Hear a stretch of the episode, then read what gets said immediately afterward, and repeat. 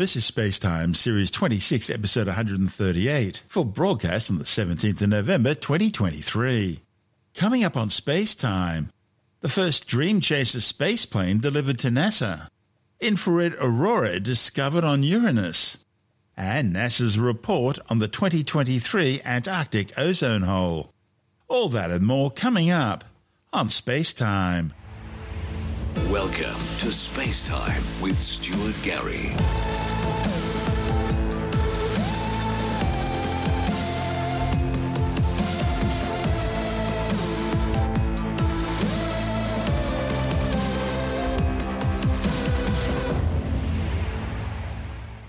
Sierra Nevada's first operational Dream Chaser spaceplane has left its production facility in preparation for its first flight early next year. The winged spacecraft, named Tenacity, was constructed at the company's Louisville, Colorado facility. When it does finally fly into space, the lightweight lifting body design will be launched aboard the United Launch Alliance's new Vulcan Centaur rocket. Dream Chaser was designed to carry a crew of up to seven astronauts, but will initially be used as an unmanned cargo ship. It's been contracted by NASA for an initial seven supply missions to the International Space Station, joining SpaceX's Dragon and Northrop Grumman's Cygnus cargo ships, which are already undertaking commercial resupply missions for the agency. The first Dream Chaser spaceplane's been transported to NASA's Neil Armstrong Test Facility in Ohio, they will undergo several months of vigorous testing before being taken to the Kennedy Space Center at Cape Canaveral in Florida. Tenacity is slated to be the Certification 2 mission for the United Launch Alliance's Vulcan Centaur rocket. The Vulcan Centaur's maiden flight, Certification 1, will fly the Astrobotic Peregrine lunar lander to the Moon, possibly as early as December the 24th. The new Vulcan Centaur is replacing the United Launch Alliance's existing Atlas V and Delta IV family of rockets. Each 10 metre long Dream Chaser spaceplane will be capable of carrying 5 tons of cargo, and it will include a 5 metre long expendable pressurized cargo module called the Shooting Star, which will be attached behind the spaceplane and will add an additional 4.5 tons of cargo capacity. Dream Chaser will return to Earth landing conventionally on the former Kennedy Space Center Space Shuttle runway, carrying 1,750 kilograms of returned experiments and equipment. The gentler runway landing will allow the return to Earth of more delicate technology, which could be damaged during a rougher high G splashdown landing. As well as Tenacity, a second Dream Chaser is now currently under construction, while a third was built as an engineering demonstrator on the ground and for flight verification and validation tests. Each of the Dream Chasers will be able to fly at least 15 missions over a 10 year lifespan. Sierra Nevada, now called Sierra Space, also plans to use Dream Chaser to launch and build its own orbiting habitat in space before NASA retires the International Space Station around 2030. The Dream Chaser design goes back well over 60 years, with its origins in the planned United States Air Force 1957 era X 20 Dyna-Soar manned spacecraft launched on the top of a modified Titan III rocket. NASA continued with its development in the 1960s and early 70s with a range of experimental spacecraft. These included the Northrop M2, the Martin X23 Prime, the Martin Marietta X24, and the Northrop HL10. Then, during the 1990s, NASA used the same basic lifting body design to develop the HL20 experimental spaceplane, which eventually evolved into the X 38 Emergency Crew Return Vehicle. It was to be used as an emergency escape pod, transported to the International Space Station in the payload bay of the Space Shuttle, and then docked to the orbiting outpost until needed. However, that project was cancelled in 2002 following budget cuts. This is Space Time. Still to come, an infrared aurora discovered on Uranus, and NASA issues its report card on the 2023 Antarctic ozone hole. All that and more still to come on Space Time.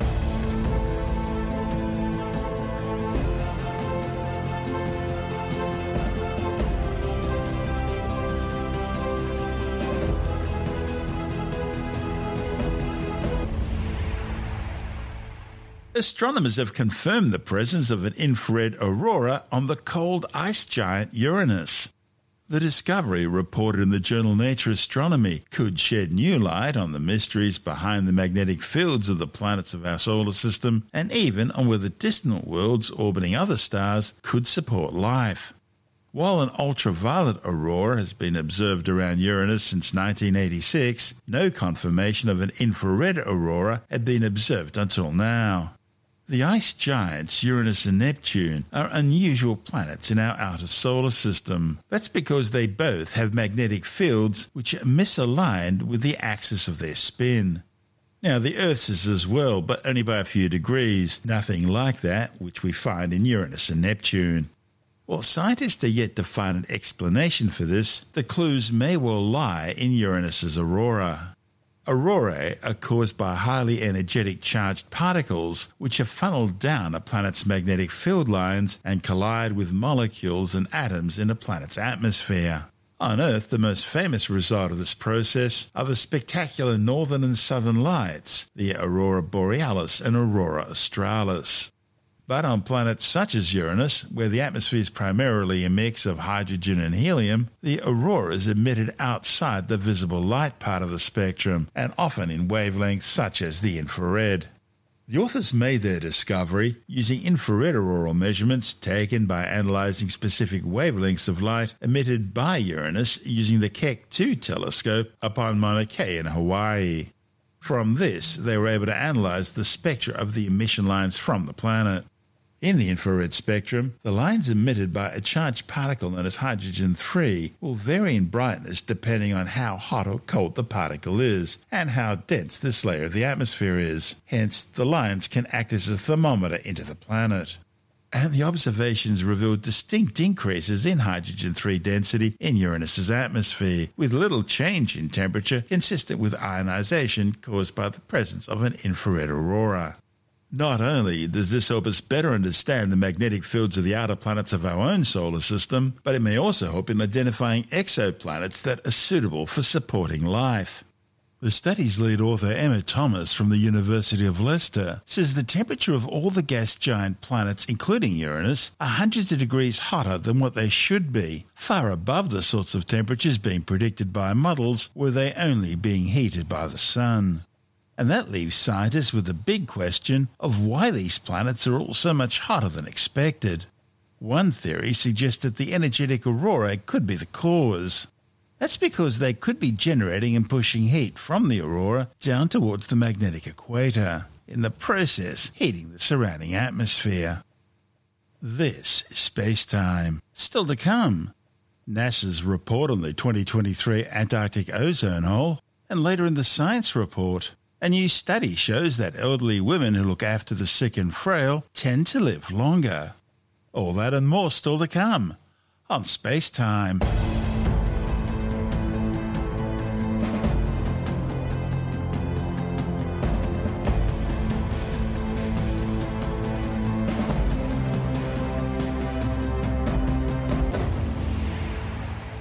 New satellite and high altitude balloon data by NASA and NOAA show that this year's Antarctic ozone hole reached its maximum extent on September the 21st.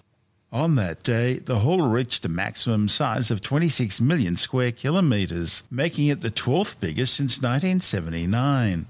The ozone hole usually starts to form significant structure between September the 7th and October the 13th, a period known as peak depletion and this year's peak depletion averaged around 23.1 million square kilometres.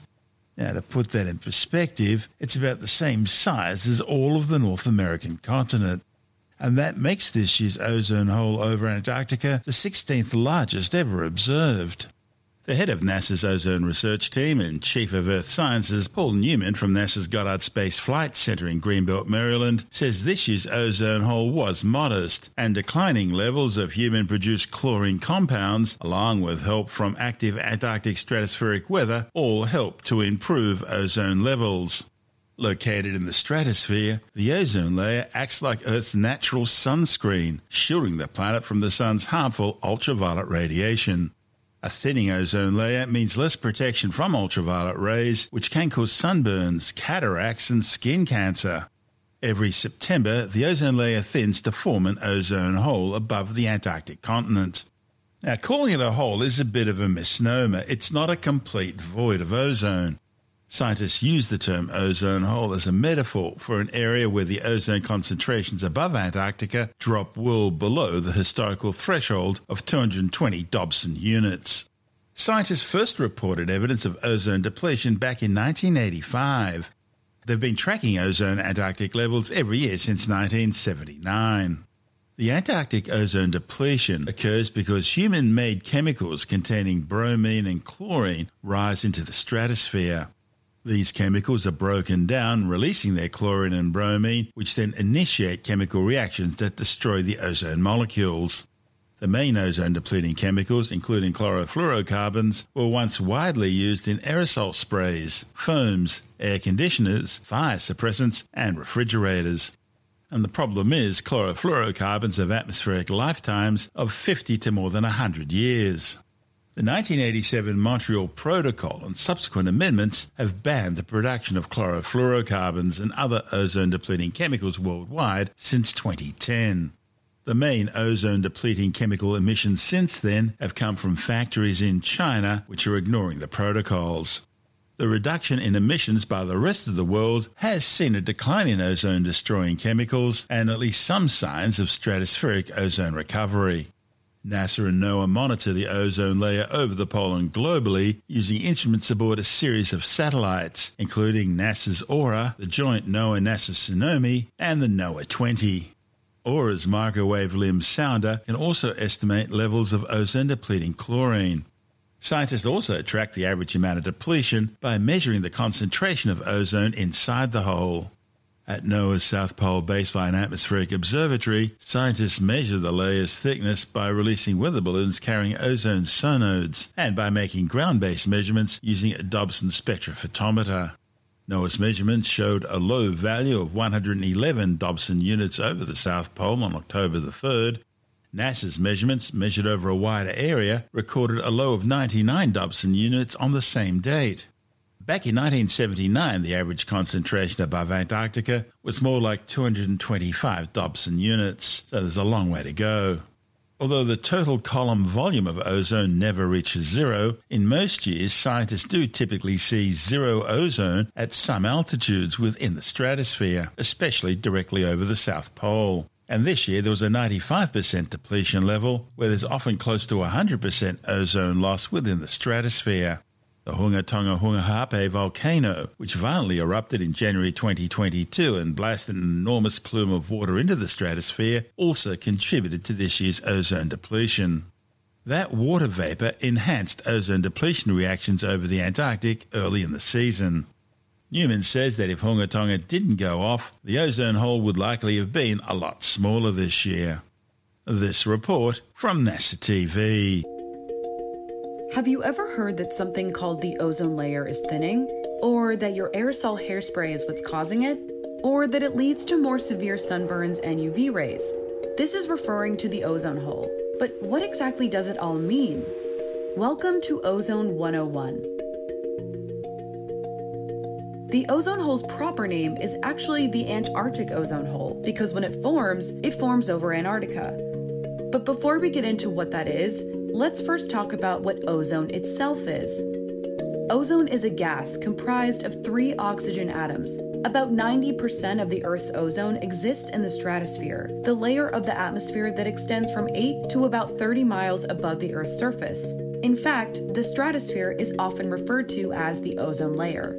Ozone acts as a sunscreen around the Earth, filtering out harmful ultraviolet radiation, or UV rays, which are mainly absorbed in the stratosphere. Without an ozone layer, UV radiation would sterilize the Earth. With a damaged but still present ozone layer, there would be more sunburns, more skin cancer cases, increased cases of eye damage, the wilting and loss of trees and plants, and significantly lessened crop yields. Suffice it to say, ozone is pretty important for the planet. So, what causes the ozone hole?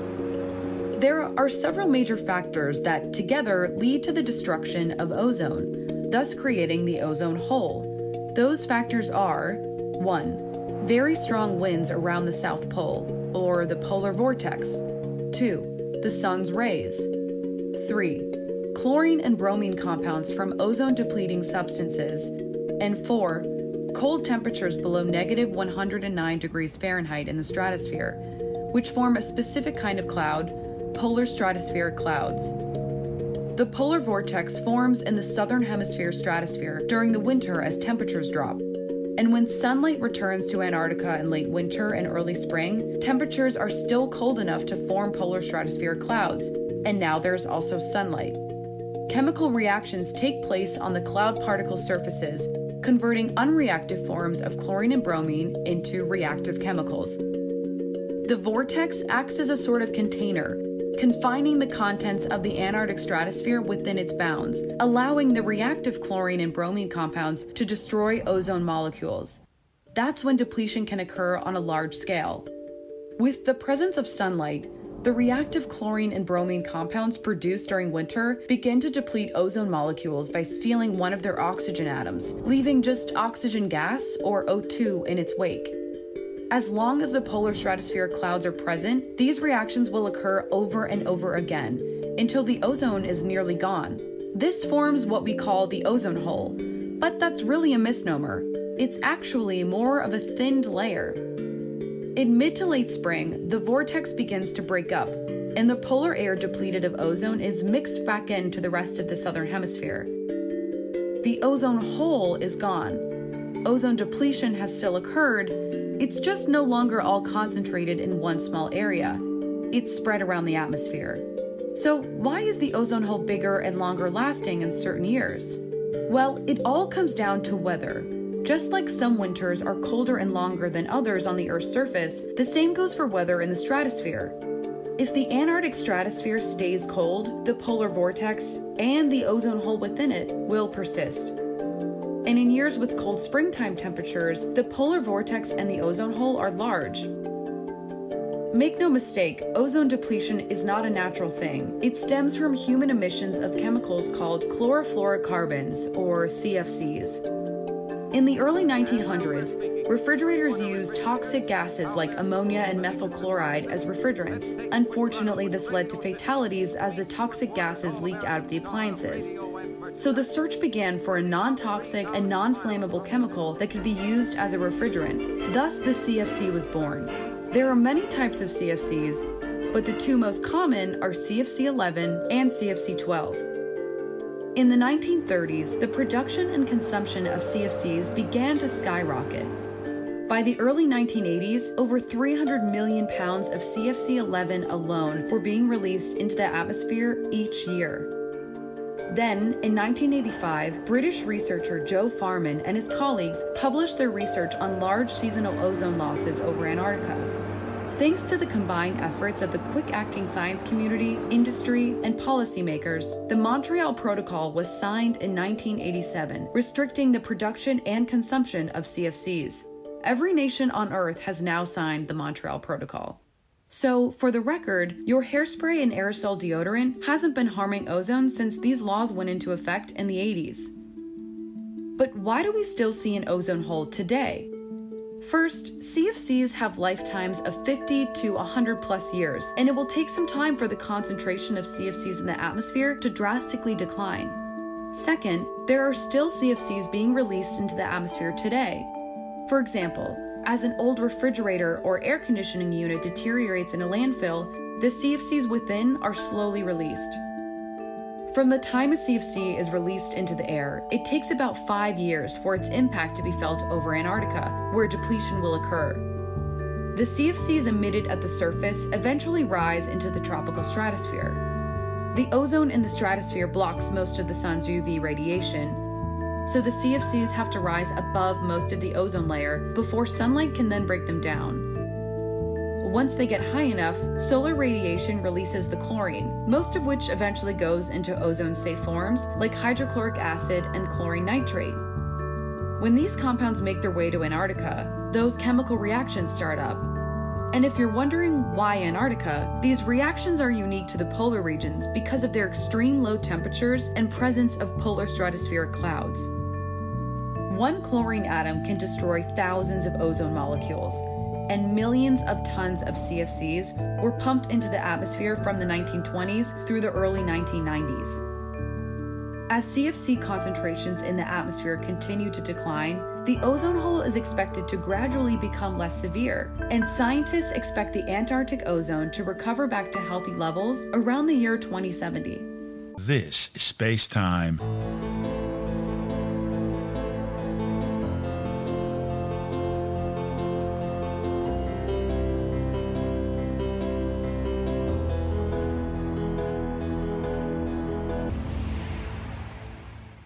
Time now to take another brief look at some of the other stories making news in science this week with a science report. A new study has found that the heart condition known as atrial fibrillation is associated with a 45% higher risk of memory loss and other brain function decline. Atrial fibrillation is a type of arrhythmia which involves an irregular and often fast heartbeat. The findings, reported in the journal JACC Heart Failure, used UK health data from over 4.3 million people to look at the rate of mild cognitive impairment after atrial fibrillation diagnosis and found an increased risk following the condition, as well as increased risks related to depression, stroke, combined long term health conditions, and socioeconomic deprivation.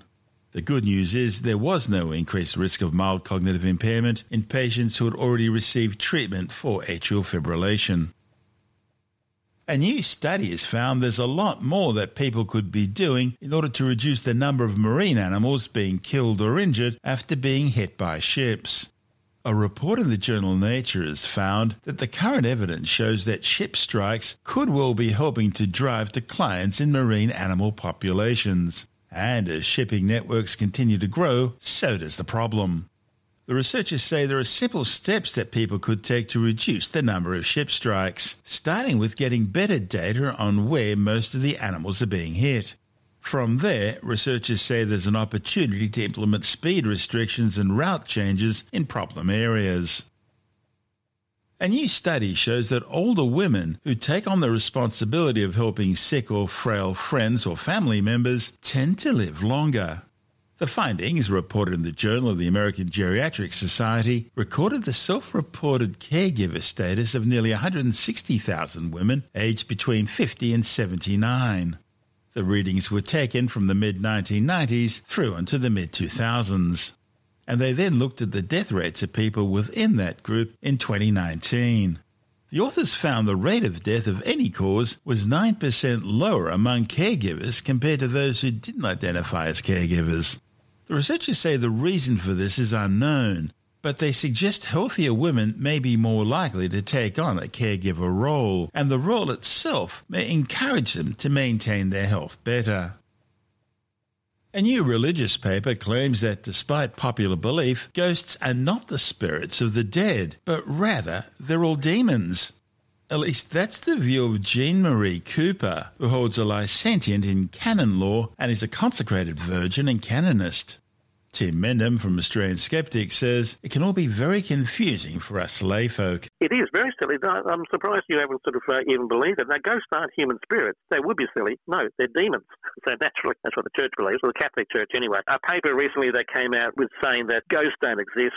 It goes against all the all the uh, beliefs of the Catholic Church. Certainly, there are people in purgatory who are waiting to go to heaven after a purification that they need to go through. They won't necessarily get there straight away. Are they people wandering in spirit land who have not gone to heaven yet? No, according to this thing, they are actually all paranormal activity, paranormal ghostly activity is connected to demons or demonic activity. So you've been possessed. So which rather sort of strikes me as ironic that someone who's saying it's not paranormal, it's demons. It's falling towards that theory is moving from one supernatural to the other. Um, and of course, naturally, they want about Ouija boards, seances, palm readings, tarot cards, or psychic mediums as putting you in at risk of being put under demonic control. Well, that's all straight out of the Bible. I don't think Ouija boards are. No, but the whole idea of soothsayers and all that. Yes, if you yes. Well, that's what they're quoting. They're quoting the Bible about this and saying that it's biblical writ that uh, you will be at- attacked by you know, or taken over by demons. So it's not ghosts. They do add though that the only real ghost is our Blessed Mother, you know, Mary. That uh, the visions of Mary. Ghost? I know. They left I know. Out, it's, a problem. That uh, yeah, You go through 2,000 years of uh, biblical dialectic and uh, discussion and trying to understand what the Holy Ghost is, whether it's a Trinity or it's all in one, It's and all all sorts one, of the theories about it. Yeah, I know. But uh, basically, no. The, the only ghost worth worth um, putting the name on is, is, is the visions of, of Mary at Lourdes and Fatima and that sort of thing. That's Tim Mendham from Australian Skeptics.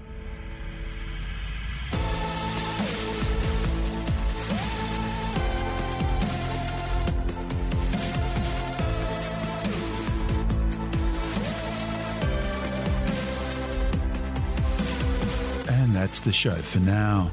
Spacetime is available every Monday, Wednesday, and Friday through Apple Podcasts, iTunes, Stitcher, Google Podcast, Pocket Casts, Spotify, Acast, Amazon Music, Bitesz.com, SoundCloud, YouTube, your favorite podcast download provider, and from spacetimewithstuartgary.com. Spacetime's also broadcast through the National Science Foundation on Science Zone Radio and on both iHeartRadio and TuneIn Radio. And you can help to support our show by visiting the Spacetime store for a range of promotional merchandising goodies. Or by becoming a Spacetime patron, which gives you access to triple episode commercial free versions of the show, as well as lots of bonus audio content which doesn't go to air, access to our exclusive Facebook group, and other rewards. Just go to spacetimewithstuartgary.com for full details. And if you want more space time, please check out our blog where you'll find all the stuff we couldn't fit in the show, as well as heaps of images, news stories, loads of videos, and things on the web I find interesting or amusing. Just go to spacetimewithstuartgary.tumblr.com. That's all one word, and that's Tumblr without the E.